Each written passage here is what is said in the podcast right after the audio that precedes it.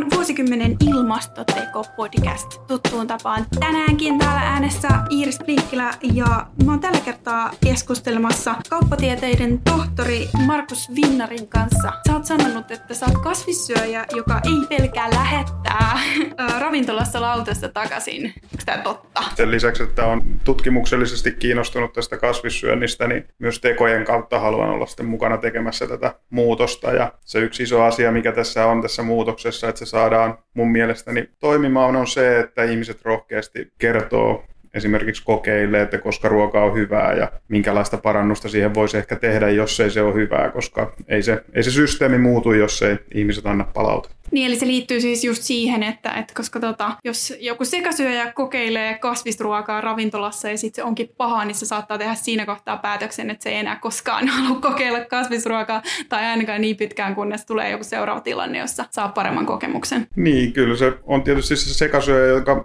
haluan, että se rohkeasti koittaa niitä annoksia, mutta kyllähän siinä tietysti omakin etu on tietysti vähän kyseessä, eli haluan myös itselleni seuraavalla kerralla parempaa ruokaa siellä ja kanssa vegaaneille. Meillä kuitenkin useilla, jotka ollaan pidempään oltu esimerkiksi kasvissyöjiä tai vegaaneja, niin meillä on kertynyt sitä tietotaitoa. Me tiedetään, minkä, miten sitä ruokaa ehkä kannattaisi koostaa ja minkälaisista raaka-aineista siihen saisi makua ja kuinka niitä tiettyjä raaka-aineita tarvii valmistaa, että se on maistuvaa. Ja kaikilla kokeilla ei tätä todellakaan ole tätä tietämystä ja semmoinen pieni ystävällinen sana, kuinka sitä annosta sitten ehkä saisi niin kuin paremmin ravitsemuksellisesti parempaan suuntaan tai maullisesti parempaan suuntaan, niin se on kuitenkin yksi tapa yrittää vaikuttaa siihen, että minkälaista ruokaa siellä ravintoloissa on tarjolla ja sitä kautta sitten saada sitä ruoan tasoa ylöspäin. Onhan se toki jo noussut tässä mm, pidemmällä aikavälillä hyvinkin paljon, mutta kyllä siinä vielä on runsaasti tehtävää, että kyllä niitä valitettava huonoja annoksia vielä tänäkin päivänä tulee nenän eteen ja rohkeasti tarvitsisi vaan yrittää sitten jaksaa kertoa ensiksi tarjoilijalle, että mikä siinä on vialla ja parhaassa tapauksessa sitten sinne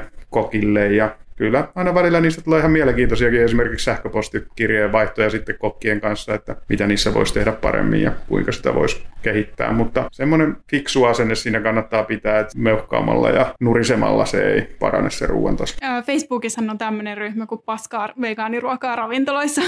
Oletko perehtynyt siihen? En ole ollut kyllä Facebookissa varmaan 15 vuoteen, jos suurin piirtein oikein, oikein muistan, että joskus aikoina niin sinne meni ja rupesin seuraamaan erilaisia asioita ja totesin, että ei mua näitä kyllä kannata kauheasti kiinnosta seurata. Ja sitten mä vähän aikaa olin niitä seurannut ja tulin pois sieltä ja ajattelin, että mä otan vaan sellaisia ihmisiä, joita mun kiinnostaa seurata, mutta lopulta sitten totesin, että parempi olla ehkä koko järjestelmästä pois, että en ole kyllä Facebookia seurannut. Se voi olla jossain tilanteessa ihan viisas päätös. Osaatko kertoa jotain niin kuin esimerkkiä jostain ihan, muistatko jonkun ihan kauhean vegaani- tai kasvisannoksen, minkä sä olisit saanut nenäs eteen? No kyllähän niitä on monella tavalla vähän surullisia.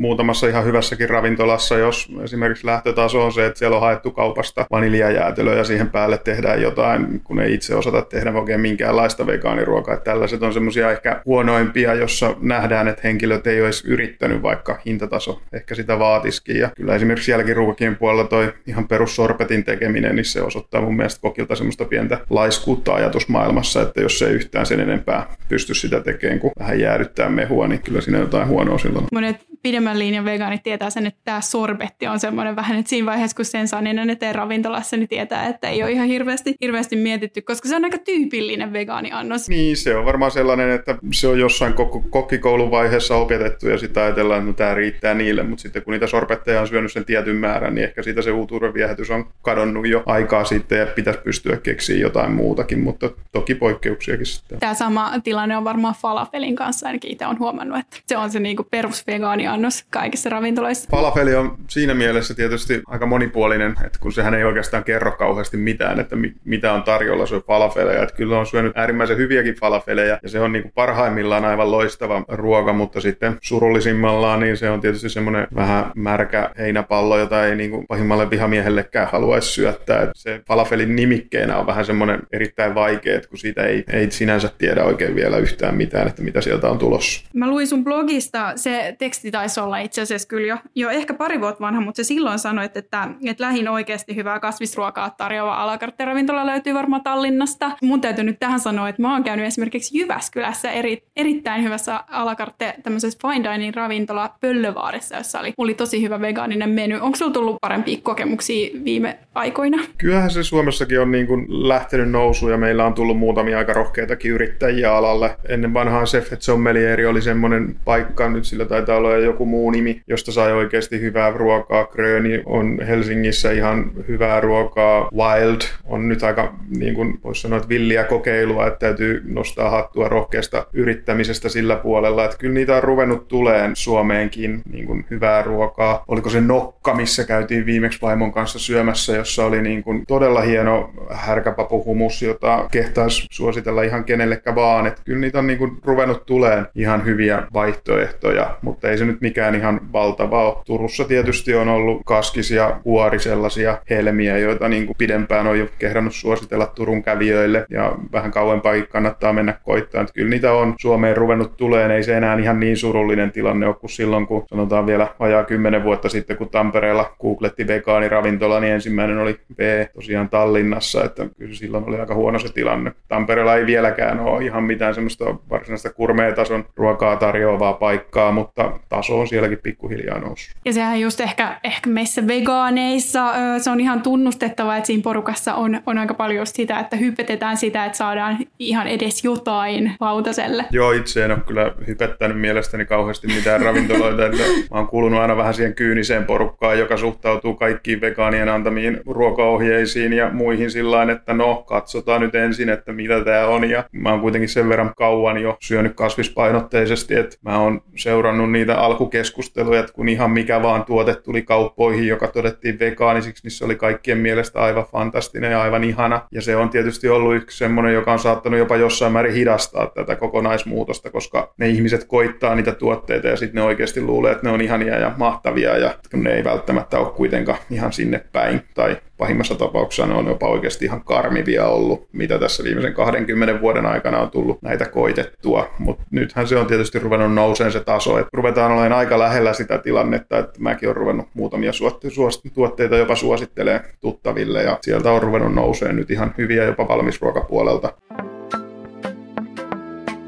Joo, sä oot, sun tutkimuksissa, sä kerroit, että, että sä oot pyrkinyt ymmärtämään laajasti trendejä, jotta ruoankulutuksessa ja, ja lihankulutuksessa on tapahtunut täällä Suomessa ja länsimaissa. Mä väittelin vuonna 2010 lihankulutuksen tulevaisuudesta ja silloin mun väitteeni oli, että lihankulutus tulee loppuun vuoteen 2050 mennessä ja tässä kymmenen vuoden aikana, mitä mä oon tätä kehitystä seurannut, niin ei mun ole kauheasti tarvinnut muuttaa niitä näkemyksiäni siihen liittyen, että kyllä mä uskon, että seuraavan 30 vuoden aikana me tullaan näkemään aika radikaalikin tiputus lihankulutuksessa. Meneekö se ihan nollaan länsimaissa, niin se on vielä mielenkiintoinen kysymys, mutta kyllä se hyvin radikaalisti tulee tippuun ja siitä mulle ei kauheasti ole epäilystä. Mä väitöskirjassa silloin tunnistin 40 eri tekijää, jotka siihen vaikuttaa. Siellä on tietysti näitä isoja, isoja tekijöitä, kuten ympäristömuutos siinä, erityisesti biodiversiteetin väheneminen, joka on tietysti iso tai hyvinkin vahvasti linkittynyt siihen, että kuinka paljon meillä on lihankulutusta ja sitä kautta kuinka paljon me joudutaan käyttämään peltopinta-alaa. Mutta sitten siellä on ihan tämmöisiä sosiaalisia muutoksia, kuten se, että meillä tulee uudet sukupolvet tässä, jotka ei ole sillä lailla enää niin riippuvaisia siitä lihankulutuksesta henkisesti kuin mitä nämä vanhemmat sukupolvet on. Et täytyy kuitenkin muistaa, että Suomessakin esimerkiksi tämä on muuttunut hyvin nopeasti, tämä elintarvike, suhtautuminen elintarvikkeisiin, elintarvikkeiden hinta ja muu sellainen. Et 1900-luvun alussa esimerkiksi kokonaiskulutuksesta meni ruokaa vielä noin 60 prosenttia keskiverto kuluttajalla Suomessa. Nythän me ollaan noin 11 prosentissa ja se on niin kuin hyvin nopeasti halventunut se ruoka. Meillä on valtavat valikoimamahdollisuudet, meillä on paljon muuta. Pitää kaiken aikaa muistaa tässä, että meillä on vielä ne vanhat sukupolvet täällä, joille se ruoka merkitsee niin kuin selviytymistä ja se merkitsee montaa sellaista asiaa, jota nuorempi sukupolvi ei ehkä ihan pidä arvossa samassa määrin. Ja sitä kautta sitten, kun tämä vanhempi sukupolvi täältä ajan kautta poistuu, niin sitten tämä uudempi sukupolvi pystyy ajattelemaan enemmän näitä uusia asioita, kuten ne ympäristöasiat tai jopa ne eläinten hyvinvointi- tai eläinoikeusasiat. Ja sitä kautta se sosiaalinen muutos tulee sitten olemaan hyvin vahva. Eli täällä on niinku tällaisia ympäristötekijöitä, sosiaalisia tekijöitä. Sitten meillä tulee pikkuhiljaa politiikka mukaan siihen. Meillä se politiikka on tähän asti ohjannut hyvin vahvasti sitä lihan kulutusta ja eläinperäisten tuotteiden kulutusta, mutta nyt pikkuhiljaa, kun näiden viljelijöiden määrä esimerkiksi on laskemassa hyvin radikaalisti, meillä oli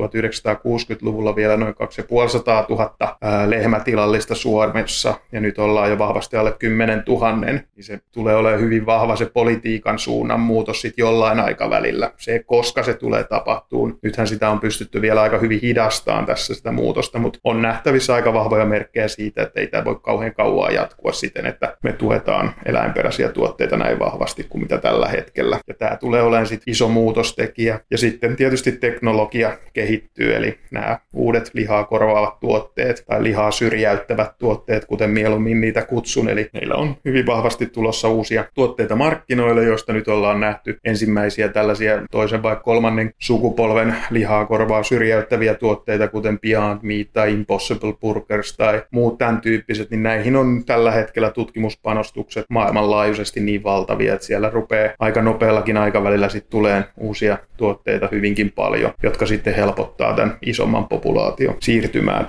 siihen suuntaan, että se kasvispainotteisuus tulee lisääntyä varsin radikaalisti. On esitetty, että ilmastonmuutoksen näkökulmasta päästöjen tulisi vähentyä lihatalouden kohdalla. Yksilön kulutus, lihatkulutus pitäisi vähentyä noin 80 prosenttia, mikä on aika radikaalia. Näet sä, että se olisi siis mahdollista? No länsimaissa mä en näe pelkästään, että se on mahdollista, vaan se on todennäköistä. Että se on, ne tuotteet paranee tällä hetkellä niin nopeata vauhtia, että mä en näe oikeastaan mitään syytä, että miksei se tulisi tapahtumaan. Että se tulee olemaan hitaampaa kuin monet ihmiset ehkä ajattelee. Eli elintarvikesektori on iso sektori ja siellä on paljon voimia, jotka haluaa pitää sen sellaisena kuin se vähän niin kuin nyt on ollut. Mutta sanotaan, että kun me otetaan siihen pidempi katsantokanta, se 2-30 vuotta, niin silloin on mahdollista niin kuin nähdä, että isoja asioita tulee, tulee tapahtumaan. Silloin kun mä itse arvioin vuonna 2010, että, että se tulee romahtaa se lihankulutus, niin se oli siihen aikaan vielä hyvin radikaali näkemys ja mä keskustelin siitä muutamien tutkijoiden kanssa silloin, ne piti, että okei, tämä nyt on ihan tällainen tosi, tosi radikaali, mutta nyt se on ruvennut niin kuin olemaan jo valtavirtaa tutkimuspiirissä, että lähinnä ollaan kiinnostuneita siitä, että mitkä ne syrjäyttävät tuotteet esimerkiksi on, eikä niinkään paljon enää keskustella siitä, että tuleeko se lihan kulutus tippumaan, se on jo vähän niin kuin kaikkien tiedossa, että näin tulee tapahtumaan ja nyt ollaan enemmänkin siirrytty siihen suuntaan, että mitkä ne syrjäyttävät tuotteet on, kuinka nopeasti ne tulee markkinoille, mitkä, mitkä segmentit sieltä tulee tippuun ensimmäisenä. Tähän kuulostaa semmoisen peruslihansyöjän korviin varmasti aika kammottavalta. Ja mitä katsoo jotain tuota nettikeskustelua,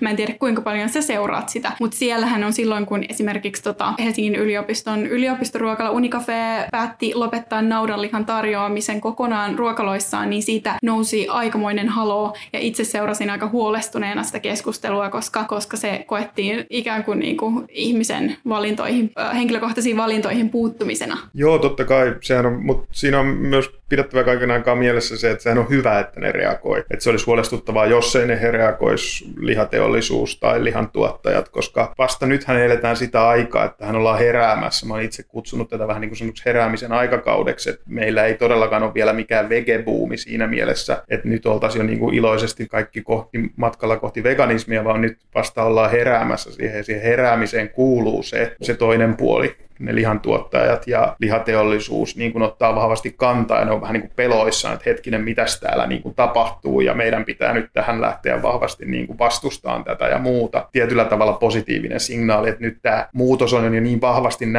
nähtävissä, että ne kokee sen uhaksi ja se on niin kuin hyvä asia sinänsä, että nekin on siihen herännyt, että täällä on tapahtumassa jotain. Siihen Unicafeen tapaukseen sinänsä mä en itse henkilökohtaisesti usko kauheasti tuollaisiin kieltoihin, se on vähän sellaista, se aiheuttaa enemmän sitä vastakkainasettelua ja mä en itse usko siihen, että se välttämättä on niin kuin muutamissa tapauksissa kauhean hedelmällistä. Saa nyt nähdä, että mikä vaikutus tälläkin kiellolla sinänsä on pidemmällä aikavälillä. Mä itse uskon siihen enemmän, että pikkuhiljaa hivutetaan sitä, sitä muutosta siihen suuntaan ja esimerkiksi ei sitä olisi kukaan huomannut, jos ei ne olisi tehnyt siinä Unicafeessa siitä sellaista päätöstä, että ei kukaan tule kysyyn, että teillä ei nyt ole ollut kolmeen viikkoon tällä naudanlihaa tarjolla, että missä se naudanliha on. Eli se voi tehdä myös sillä niin kuin hienovaraisemmin. Esimerkiksi Tampereen kaupungilla on aikoinaan tullut kasvisruokatarjolle tai vegaaniruoka ruokatarjolle päiväkoteihin ja se vaan on tullut sinne. Ei siitä ole tarvinnut tehdä sellaista tappelua, niin kuin Helsingissä tehtiin siitä valtavaa. Ehkä vieläkin yksi kamalimmista valtuustokeskusteluista, jota mä oon seurannut, oli se aikoinaan Helsingin keskustelu aiheesta, jossa ihmiset purki lähinnä omaa henkistä pahoinvointiansa enemmän kuin keskusteli siitä aiheesta. Mä uskon sellaiseen niin kuin niiden ihmisten, jotka niitä päätöksiä tekee, niin niiden niin kuin valistamiseen ja niille niin kuin tiedon viemiseen ja sitten pikkuhiljaa ihmisten suuntaamiseen siihen suuntaan. Ja kyllä niin kuin ruoankulutuksen kohdalla se ensimmäinen ohjaava tekijä pitäisi olla se, että siitä ruoasta tehdään niin hyvää, että ne ihmiset haluaa sen niin kuin valita ja sen jälkeen, kun siitä on tehty tarpeeksi hyvää, niin sen jälkeen se siirretään sinne linjastossa ensimmäiseksi vaihtoehdoksi. Ja sitten kuitenkin annetaan sen lihan olla siellä tarjolla niin kauan, kunnes se on sitten niin hyvä, että valtaosa porukasta ottaa sitä kasvispainotteista tai kasvisruokaa. Ja sitten sitä kautta saadaan niin kuin sitä asiaa vietyä eteenpäin. mä henkilökohtaisesti uskon, että tässä heräämisvaiheessa vielä kannattaisi kauheasti näitä kieltoja tehdä, mutta se on mun näkemykseni. Suomessa on kuitenkin ihan hirveästi ihmisiä, jotka ei missään nimessä halua koskekaan kasvisruokaa. Jos puhutaan niin kuin valitettavaa te- tehdä tämmöinen yleistys, mutta jos puhutaan tämmöistä esimerkiksi keski-ikäisestä lihasyövästä miehestä, joka niin kuin, ne on pieni, mutta äänekäs joukko tuolla, jotka netissä huutaa, mutta, mutta toki joukko on laajempi niitä hiljaisia, jotka ei siellä huutele, niin näetkö, että tämä ihminen ihan oikeasti saa käännettyä oman ajattelunsa siihen, että pystyisikin jossain vaiheessa oikeasti ryhtyä kasvissyöjäksi? No ei kaikki tietenkään, et, mutta täytyy nyt muistaa, että kun puhutaan sitä 30 vuoden aikajänteestä, niin aika moni näistä pukkaa horsmaa, jos sitten siinä loppuvaiheessa, että se vihanen punaista lihaa paljon kuluttava makkaranpurja, niin ei se nyt mikään ehkä maailman pitkäikäisin kaifari tuu oleen, että kyllä se on niin kuin poistumassa tältä planeetalta hyvinkin nopealla aikataululla. Ja sitä kautta niin kuin, tämä on se sosiaalinen muutos, mistä mä just puhun, että ei pidä ajatella, että tämä ihmisryhmä, mikä meillä täällä nyt on tällä planeetalla, niin tämä on se, mikä meillä tulee olemaan täällä lopun ikäämme. Kyllähän se on niin kuin tiedossa, että esimerkiksi nuorempien ihmisten tietämys ilmastonmuutoksesta on ihan eri luokkaa. Ja meillä koko ajan esimerkiksi koulujärjestelmä tuottaa uusia kansalaisia, jotka tietää vielä enemmän siitä ilmastonmuutoksesta, että se on nyt peruskouluissa se tieto menee sinne ja lukioissa se lisääntyy ja yliopistomaailmassa koko Helsingin yliopisto puhuu kestävyys, kestävästä kehityksestä ja niin kuin se on integroituu niin moneen asiaan ja sitä kautta ne vaikutukset tulee olemaan moninkertaiseksi, kun se niin kuin tiedon määrä tulee lisääntyyn siellä. En mä siihen usko, että kaikki nykyisin elävät ihmiset tulevat muokkaamaan ruoankulutustaan. Osan heistä tulee syömään makkaraa vielä kuolinpäivänä tänäänkin, mutta samaan aikaan sit pitää mielessä pitää se, että mitä sitten kun sokkotestissä ei enää tunnista, että mitä syö, että onko se niin kuin eläinperäistä lihaa vai onko se sitten kasviksista tehtyä pihviä tai onko se sitten laboratoriossa kasvatettua puhdaslihaa, keinolihaa, laboratoriolihaa, miksi sitä nyt sitten haluaakaan kutsua. Että mitä sitten kun tämä raja-aita tietyllä tavalla tulee vastaan, niin en mä usko, että se porukka, jotka haluaa syödä sitä lihaa vaan sen takia, että se on peräisin siitä eläimestä, niin ei se välttämättä ole niin hirveän suuri. Että kyllä ihmiset syö tällä hetkellä sitä lihaa tottumuksen takia, sen takia, että se, niiden mielestä se maistuu hyvältä tai että se on niiden mielestä ainoa tapa syödä terveellisesti. Ja nämä on niitä syitä. Mutta sitten kun me saadaan semmoinen aivan identtinen tuote markkinoille, niin siinä vaiheessa tietysti sitten näistä perusteluista vähän putoaa se pohja. Mä tosiaan luin sun blogia ja siellä sä olit kirjoittanut yhden tämmöisen aika raflaavan otsikon, että, että kannattaako olla oikeassa vai kannattaisiko olla kriittinen ja pyrkiä vaikuttamaan.